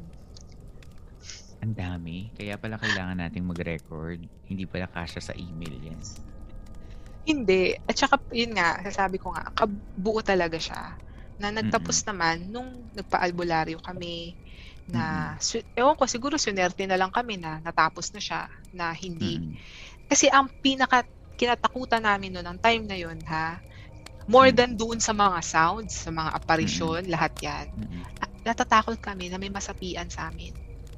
Mhm. Kasi wina-warningan kami na the more na lumapit yan sa inyo, the more na i-acknowledge nyo, the more na i-take over kayo niyan. Mm-mm. natatakot talaga kami na may masapian sa amin. At nakikita, may nagsabi sa amin na high risk daw yung ate ko. Okay. Na- Yung, yung lumilingon dun sa bata. Oo, siya. Okay. Siya daw yung Mm. pinaka high risk na, mas, may, na masapian sa amin. Oh. Bakit Siyempre, nanin, daw siya high risk? Sinabi ba? kasi sensitive daw siya eh.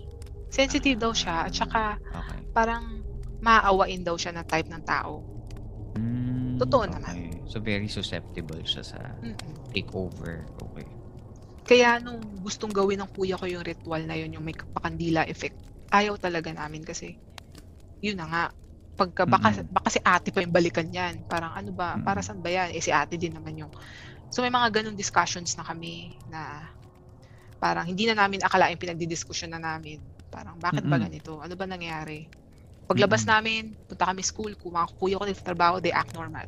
Pero pag uwi nila, ganun kinakaharap nila. So may psychological effect na rin sa amin Oo. na hindi siya na ano siya Nap- nakaka Um, napaka-traumatic, no? Parang, kung ako, tinitingnan ko siya as parang, I'm looking as an outsider, tapos iniisip ko mga bata kayo, mga, mga um, uh, young adults in their 20s, mga kapatid mo.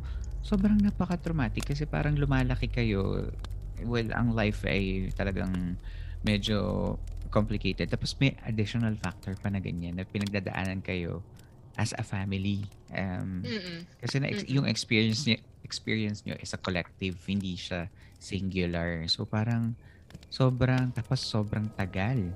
Para kayong parang nakalakhan niyo na yung takot. So, Mm-mm. pa- na- Pero um, at the same time, hindi nawawala yung takot. Nasanay na lang kami, Mm-mm. pero takot pa din kami. Oo. which is parang yun nga para siyang mahabaang torture. Mm. No? So parang nakakalungkot talaga yung yung kwento nyo kasi nga parang imaginein mo yun parang ikaw yung nafe-feel mo na parang ayaw mo umuwi kasi when in fact ang bahay mo dapat yung parang sanctuary mo, 'di ba? So ang totoo. nangyari dito, yung bahay niyo yung parang naging source of stress yung lahat. Mm-mm. Mm-mm. So sobrang nakaka nakaka alung nalulungkot akong pakinggan kasi yung experience na ganyan. Pero on the other side of it, yung mga kwento mo um, although yes, nakakatakot kasi talaga nakakatakot may may factor na uncertain, hindi mo naman alam kung ano yung nangyayari sa in front of Mm. your eyes. Pero yung um, wala naman silang ginawa talagang masamang an- nanakit aside from yung physical na may tumulak. Pero other than that, auditory, puro visuals na parang ano na, nag, nakita nyo ganun. Yun lang naman no? pero wala namang nasaktan or something. Oo. Oo. So, Oo. kaswe- swerte. Iniisip ko mabuti ngayon ha, kung, kung may ganong pangyayari. Mm-mm. Pero siguro kung may ganong pangyayari, na dapat natandaan ko yun. Or dapat Mm-mm. una kong pinento. Parang Oo. wala naman. Wala. Hindi siya consolation pero parang yun na yung parang pinaka silver lining ng kwento mo na at least hindi rin ah, physically ah, manifesting yung mga entities na nandun sa inyo. No? Mm-mm. Mm-mm. Ang masasabi ko lang siguro yung sa ate ko kasi nung nakikita niya yung yung lalaki na umiiyak Mm. siya. Nang time na yun, ang description description niya lang is more like hindi na siya makahinga talaga. Yun lang Mm. naman. Pero siguro Mm. dahil parang baka napagpapanic attack lang siya. Ganun. Oo. Pero hindi na talaga siya makahinga. Parang parang nahihirapan talaga siya huminga. Parang may sumasakal Mm. daw sa kanya. Ganong feeling. Siguro dala Oo. na lang ng takot niya. Yun na siguro yung worst na nararamdaman niya. Perhaps, no? Pero meron din ako napakinggan dati na um, yung sabi nila kapag daw may ang mga sensitives nagsasama-sama sa isang group um nag-heighten yung ano nila yung kanilang abilities. So I was wondering kung may sensitive bukod sa para kasing lahat kayo nakakita so baka a little bit of each one of you is kind of sensitive. And then syempre collective kayo isang pamilya kayo. Baka na na ah, every time na magkakasama kayo and I think yun yung nangyari lagi kayo mag, sa, sa mga kwento mo magkakasama kayo sa isang lugar so parang Wala kaming na, choice eh. Oo. oo na na ah, biglang na up nyo yung mga abilities of each other kaya lalong lumalakas yung manifestation sa um yun yung narinig ko one time sa isang podcast din eh. so baka yun yung nangyari din sa inyo kasi siguro may sensitive sa isa sa inyo talaga tas Oo. or kayong lahat in fact Oo, si- si- siguro malamang yung yung mga ate ko yun. Dalawang ate ko Mm-mm. at saka yung sister-in-law ko. Sila Mm-mm. talaga siguro. Siguro yung the rest ng mga kapatid ko, yung mga lalaki, feeling ko pinaglalaroan lang sila eh. Um, Mm. Pinaglalaroan lang kaming lahat. Pero yung nagpapakita sa Mm-mm. ate ko lang.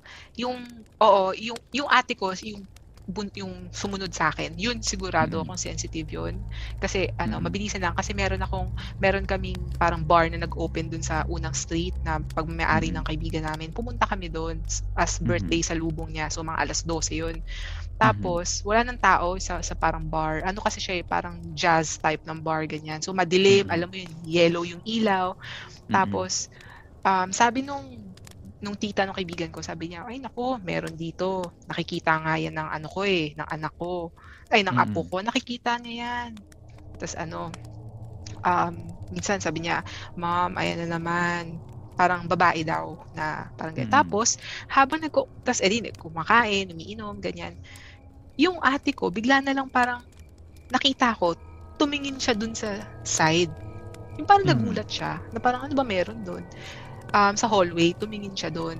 Tapos, may parang meron kasing um, kortina na gawa sa ratan doon. Mm. So mabigat siya, hindi hin- ma- mabigat 'yun. Kayang anuhin ng hangin, pero mabigat. Nagulat siya, tumingin siya doon. So sabi ko, ano 'yun? Tapos narinig ko, sabi nung nung nung tita tita, tita na kaibigan ko sabi niya, "Hmm, kita mo 'yun, no? Kita mo." Nakita kasi Pa- oo. nakakita din. May lumabas. Lumabas daw yung entity doon. Actually, babae daw yun eh. Lumabas na. Lumabas, sabi niya. O, lumabas siya, ibig sabihin, okay lang siya sa'yo. Hindi siya na ano sa'yo. Hindi siya nata-threaten sa'yo. Hindi naman sa gusto kanya, pero hindi siya nata-threaten. So yung ato, sig- ag- agree ako sa sinasabi mo na, oo, may mga sensitive talaga sa amin. Baka, baka. Pero ito bang mga, like, after nung, yung mga, um, um, mga huling uh, paramdam at mga um, experiences nyo with paranormal, nung, ayan, kasi, uh, uh, nagkanya-kanya na kayo ng buhay, ikaw nasa London na, and I'm sure the other siblings perhaps are living on their own or separately from that house. May tao pa ba dun sa bahay na yun? Merong nakatira daw ngayon. Syempre, meron. Ah, Pero hindi na kapamilya. hindi na, hindi na. Hindi na talaga. Ah, umalis na kayo doon. Nung umalis Mm, kayo umal- doon, nagkaroon pa ba kayo ng mga experiences individually? Meron. Meron. Okay. Ikaw, meron ka? Or sila? Wala. Um, Mm. wala. Pero, um, um, ang tawag ba dito? Hindi lang, again, hindi lang isa sa amin yung nakaramdam. Parang Mm. ganun. Ate ko tsaka kuya ko. Gusto mo kwento ko? Sige, pwede nating i-part 2 yan. Parang gusto ko mag-part 2 ka dyan. Oh, sige, Um, sige. Pero okay, and if you could invite them kung gusto nilang mag-share, that's okay too. Um, pero, ay, kaya ko tinatanong kasi yan, um, it's also possible na baka hindi yung house yung haunted, Mm-mm. kundi kayo mismo. Mm-mm. Pwede kasing, pwede kasing ganun eh. Pwedeng hindi yung bahay yung haunted, kundi yung pamilyang nakatira. Kayo yung parang may, ah, merong nakakapit na mga ah, spirits or energies sa inyo. Hindi man siguro sa inyo lahat, pero baka isa sa mga, isa, isa sa inyo. Kaya tha- that's why I asked. Alam mo, parang agree ako dyan. Kasi hindi ko Mm. kukwento yung buo, pero meron parang um, family friend na nag sa, na, na- nabanggit lang naman. Nabanggit lang yan sa Mm-mm. ate ko na Mm. parang lapitin daw siya na may potential Mm. daw mag-latch sa kanya. Kasi itong tita ng kaibigan ko, minsan daw talaga may nag-latch sa kanya na sinabihan Mm. na may anino daw sa likod niya. Akala niya kanya, pero hindi daw hindi daw Mm. gumagalaw pag gumagalaw siya. So, ibig sabihin daw may nag-latch. Tapos sinabihan niya na, sabi niya, alam mo, ikaw, parang ano ka, habulin ka. sabi niya, Ah. ibang ibang tao to ah. Sinabi, sinabi niya Ah. sa ate ko. Na parang Mm. ganun.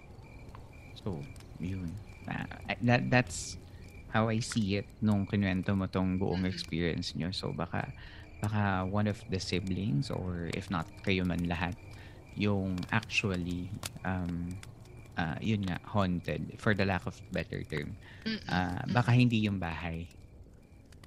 Oo. Tsaka, tsaka bakit parang, bakit kami lang? Oo, Diba? Bakit yung So- ano, kung, kung siguro yung, p- pwede namang singular house lang, no? Pero parang, Mm-mm. sana nakikita ng kapitbahay, ganun, kung Mm-mm. kung mga ganun. So, ayun. Feeling ko, At this ganun point, yun. naniniwala ako. Kasi parang, I mean, naniniwala ako na posible yan sinasabi mo. Kasi parang, Mm-mm. Diyos ko na rin, kung ano-ano narinig ko sa buhay ko. So, naniniwala ako dyan. Na, sana wag, pero may, oo, may Mm-mm. posibilidad. Pero are they okay, yung mga kapatid mo? Um, right now, do they still have traumatic experiences with the paranormal? Um, wala na. Ah, sa totoo Mm-mm. lang, after nun, parang halos di na namin pinag-usapan. Mm. Hindi, hindi Even kami now, umu- hindi, hindi nyo na binabalik? Oo, nyo hindi kami umuupo. Mm. Hindi kami umuupo sa isa, tipong may campfire kami. Tapos, oh, kwento mo Mm. ka nung point of view mo ng time na yun, anong kwento mo side mo nito. Hindi, hindi Mm. namin, parang, yun, hindi na namin, hindi na namin pinag-usapan ulit. Mm. Mi- minsan, may pakonti, Oo. pa isa-isa. Pero Pero, hindi like full-blown discussion. no, hindi na. Mm, Baka ganun yung coping mechanism nyo, parang just to forget about it. Kasi medyo traumatic na yung experience. Mm. Oo, totoo. Pero sa- sana naka-move on sila or natutunan nilang tanggapin yung experience. It's really Actually, life. ate ko na sensitive na yon. Actually, Mm. andito, ah, dito din siya sa UK eh. Okay naman siya. niya ang campfire? Hin- ay, hindi. Matatakotin siya. Ayaw niya manood ng horror stories. Ah. Ayaw niya. Mm-mm. Lalo na mag-isa siya ngayon. Kung saan man siya nakatira ngayon. Oo. Ayaw niya. Hindi. Parang malabo mapasama ko siya dito kasi baka matakot talaga siya. Matatakot naman, talaga oo. siya. Oo. Mm. Minsan may magkukwento ko, sabi niya, Tin, tigil mo yan. Tumahimik ka. Usually kasi yung mga sensitive, sila talaga yung, ano eh, sila talaga yung mga matatakot. And tas, tayong mga non-sensitive, yung mga matatapang. mm, Tapos pero siguro pag nakatikim tayo. Oo, uh, tatahimik din tayo. Tama ka dyan kasi. Ayun. So, Ngayon nga dito sa bahay, lahat ng ilaw naka-on. Ay, oo nga, gabi sa inyo tanghaling tapat kasi ngayon sa amin. Pero buti na lang dito kasi ngayon, um, summer, quote and quote, summer. So, Mahaba yung sun- araw. Oo, mga 9 o'clock nag sa sunset. So, may Mm-mm. liwanag pa. Parang gano'n. Ah, okay. Kaya nga sabi mo, Camp Master naman eh, gusto mo talaga gabi. Talagang pisa sabi ko, pwede mo umaga? Hindi. Pwede bang 7 o'clock? Kaya nako, ipipilis niya talaga. Sabi ko, sige na. hindi ka, yung umaga mo kasi madaling araw ko. hindi pa ako, Wawan. baka hindi ko, ma, hindi ko maintindihan yung kinikwento mo. Sayang naman yung kwento.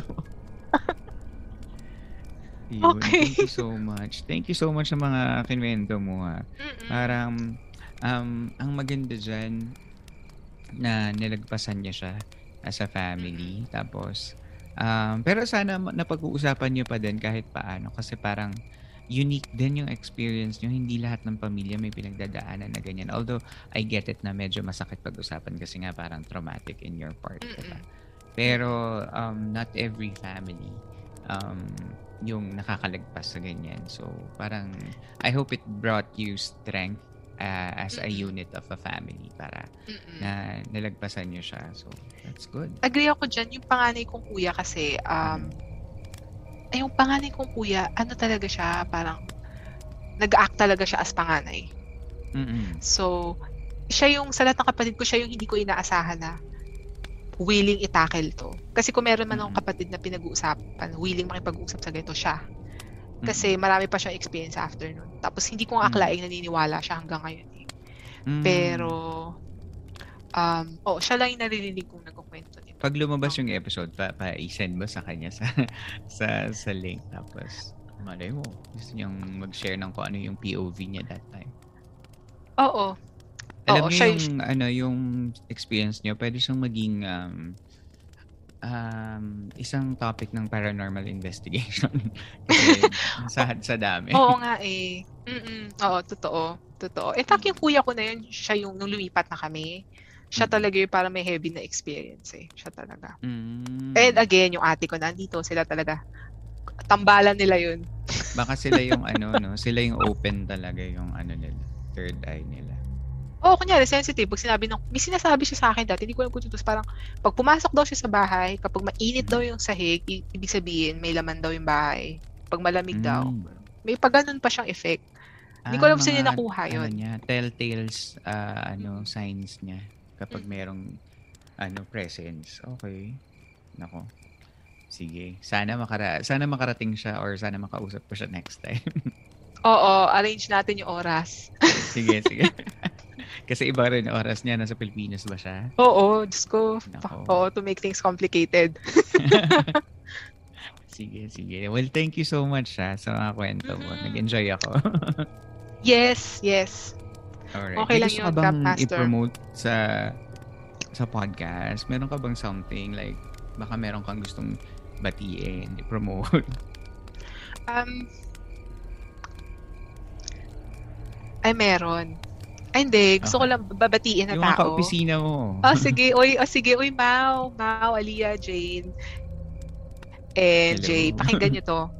Hello. Talagang, ano, fan na fan talaga sila nitong podcast mo. Oh, hello, Mau, Aliyah, Jane. And si Jay, yung asawa ni Mau. Ayan. Ha, hi, Jay. Yun. So thank you so much Justin and uh, thank you so much. Isang ang, ang ganda ng San Telmo Society episode natin for today. And I'm sure magugustuhan to ng mga listeners. At sa mga kapwa natin campers, kung meron kayong kwento na gusto niyo ibahagi, uh, feel free to send me an email um, at camp, um, campfirestoriesph at gmail.com at ikukwento natin yan sa ating Campfire Stories next time. So thank you, Justin. Thank you.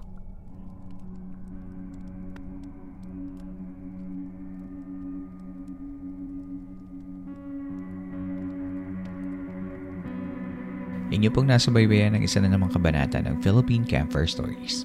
Sana ay nakatulong kahit panandalian ang pakikinig ninyo upang maipahingaan yung mga sarili laban sa problema at hamon sa labas ng campsite na ito. Mapapakinggan nyo pa rin ng libre ang mga nakaraang episodes sa lahat ng major podcast platforms. Kung nais ninyo maging bahagi ng podcast na ito, ay maaari kayong mag-share ng inyong mga kwentong kababalaghan o pagtataka at mag-email lamang sa campfirestoriesph at gmail.com. Susubukan nating isama ito sa story submission segment na San Telmo Society. Muli, maraming maraming salamat po sa pakikinig. Hanggang dito na lamang po at hanggang sa susunod nating kwentuhan.